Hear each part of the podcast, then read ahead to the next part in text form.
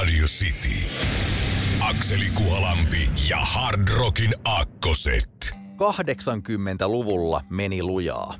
Rockibändit olivat rockibändejä, eikä mitään hipsterien banjon soittoa. Heroiinia, kokaiinia, bändäreitä, bileitä ja levyt myivät miljoonia. Los Angelesin syntinen Sunset Strip väreili kuumana auringossa ja öisin loistivat Rainbow Bar Grillin ja Whiskey A Go Go'n valot.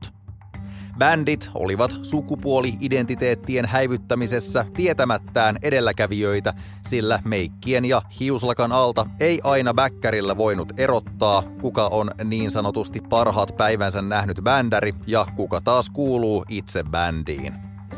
Vuonna 1981 näissä maisemissa perustettu yhtye julkaisi omalla levymerkillään jo samana vuonna ensimmäisen levynsä. Turhia ei siis jahkailtu. Vuosikymmenen loppuun mennessä bändi oli kyllä käynyt jo tutuksi niin radioissa, MTVissä kuin populaarikulttuuria käsittelevissä lehdissäkin, unohtamatta näyttäviä konserttilavoja.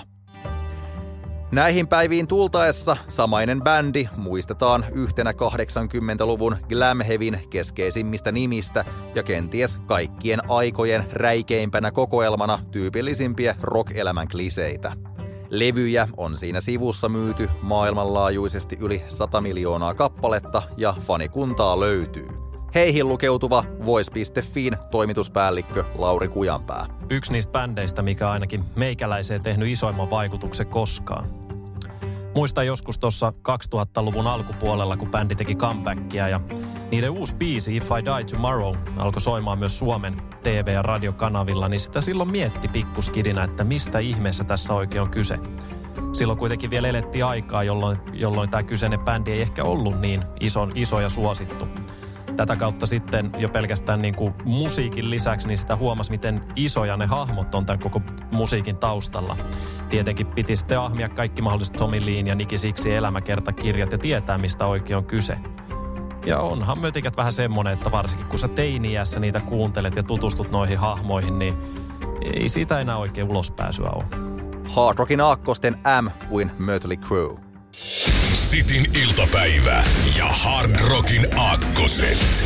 Auburnissa, New Yorkissa perustettiin vuonna 1980 heviyhtye, eikä ihan mikä tahansa heviyhtye.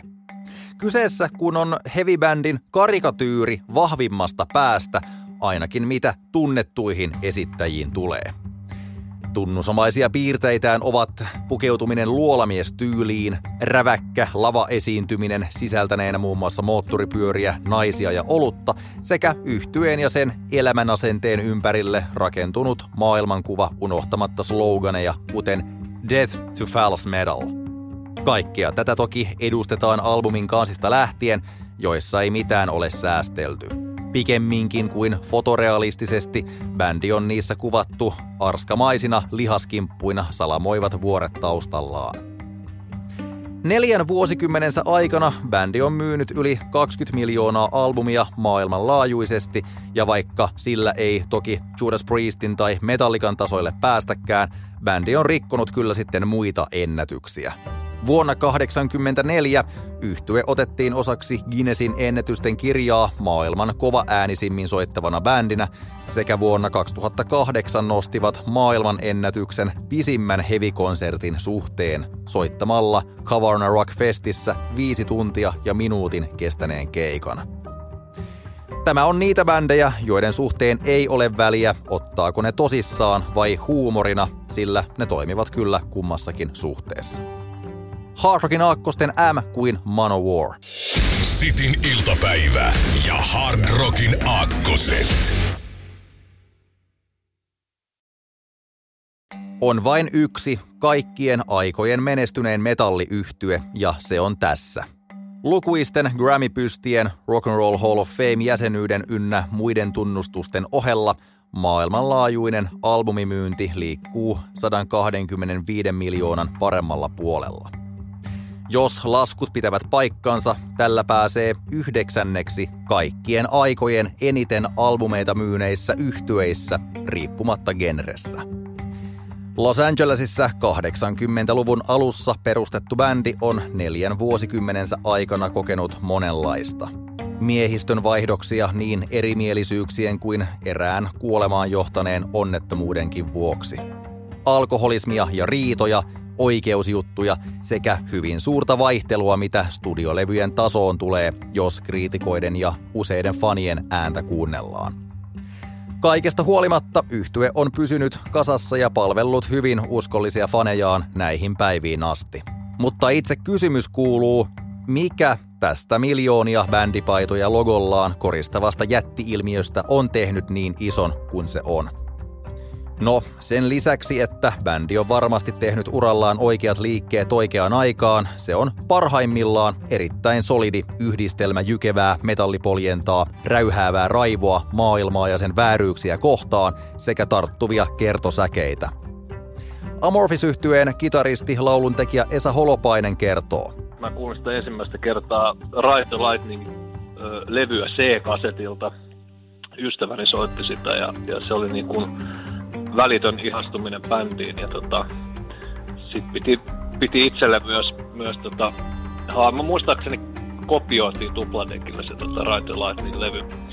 Ja Master of Puppets kun ilmestyi, niin muistan, että hain sen, et, hain sen tuosta tennispalatsissa sijaitsevasta levykaupasta, mä mikä siinä oli. Mutta sieltä, sieltä tuli haettu sitten Master of Puppets vinyyliä sehän oli ihan parasta ja itse asiassa on vieläkin, että mä en yhtään ihmettele sitten, sitten tota Justice for All ja, ja Mustan albumin jälkeen, että Metallicasta tuli niinkin iso.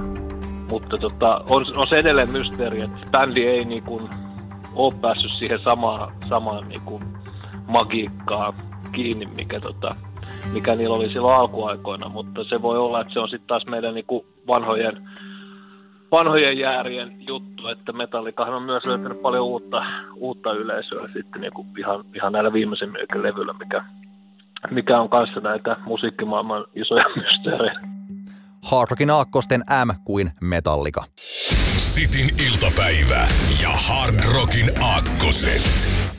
80-luvun alussa perustetussa losilaisessa trash-yhtyeessä Metallikassa kävi nopeasti selväksi, ettei silloisen alkuperäiskitaristin kanssa voida jatkaa.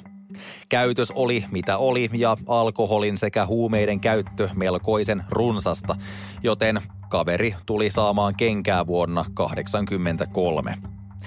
Soittotaidoista se ei ollut kiinni ja niiden pohjalta kitaristi tulikin perustamaan tunnetulla tavalla oman yhtyeensä basisti David Elefsonin kanssa. 80-luku kului myös tällä uudella bändillä hyvinkin tyypillistä aikaansa thrash metallia tehdessä ja tulivat juurikin sille näyttäneeksi myös suuntaa. 90-luvun alussa julkaistiin bändin kaupallisesti menestynein albumi Countdown to Extinction, joka nousi Billboard 200 sijalle kaksi, ollen yhtyeen korkein sijoitus kyseisellä listalla. Kaikkia näihin päiviin tultaessa yhtye on myynyt levyjään maailmanlaajuisesti 40 miljoonaa. Yhtyeen suosion syyt löytyvät puhtaasti musiikillisista seikoista, tai niin on ainakin helppoa uskoa – Kappaleisiin on satsattu teknisesti, eikä melodioita tai mahtipontisuutta ole myöskään unohdettu.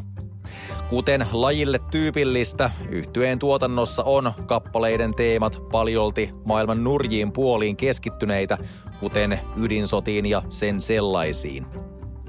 Kitaristi Dave Mustaine perusti yhtyeensä visionaan tuhota aiempi yhtyeensä Metallica. Ihan näin ei ole vieläkään päässyt käymään, mutta Muuten bändiä ei sitten epäonnistuneeksi voikkaan sanoa. Hard Rockin aakkosten M kuin Megadeth. Sitin iltapäivä ja Hard Rockin aakkoset. Harvasta bändistä voi sanoa niistä oltavan käytännössä yksimielisiä ja nimenomaan positiivisessa mielessä. Rockmusiikista puhuttaessa tällainen on ainakin ACDC, ja asteen verran rankemmasta rockista puhuttaessa voidaan kaivaa tämä vähemmän salonkikelpoinen brittibändi esille. Toimii ja tappaa niin talossa kuin puutarhassa, kysyitpä suunnilleen keneltä tahansa. Moni bändi on tavoitellut toki samaa, joten voidaan siinä mielessä puhua helvetin vaikeasta asiasta, vaikka juttu on periaatteessa hyvin yksinkertainen. Kaikki turha pois ja itse asiaan, joka kerta täysillä. Onko se hard rockia, onko se punkkia, onko se heviä, aikaista trashia, mitä väliä sillä on. Se on kova äänistä rockmusiikkia ja kaikki, jotka sellaisesta tykkäävät, osaavat tätä bändiä arvostaa. Harva rock niin ikään henkilöityy niin vahvasti keulahahmoonsa kuin tämä. Pulisonkeja, Stetsonia, uhkapelaamista sekä Jack and Cokea suosineen laulaja-basistin habitus oli ehkä rouhea ja pelottavankin karismaattinen, mutta ystävällisyyttä kaverista ei myöskään puuttunut. Jos oli hyvä tyyppi, hän oli varmasti hyvä tyyppi takaisin. Ikäväksi faktaksi hän kuitenkin poistui kuolevaisten keskuudesta täytettyään muutamaa päivää aiemmin 70 joulukuussa 2015. Fast Eddie Clark, Phil Taylor ja äskettäin kuvailtu Lemmy. Tämä kokoonpano soi yhä haudan takaa ja kovemmin kuin suurin osa tämän päivän elossa olevista kokoonpanoista yhteensä. Hard Rockin aakkosten M kuin Motorhead – Sitin iltapäivä ja Hard Rockin aakkoset.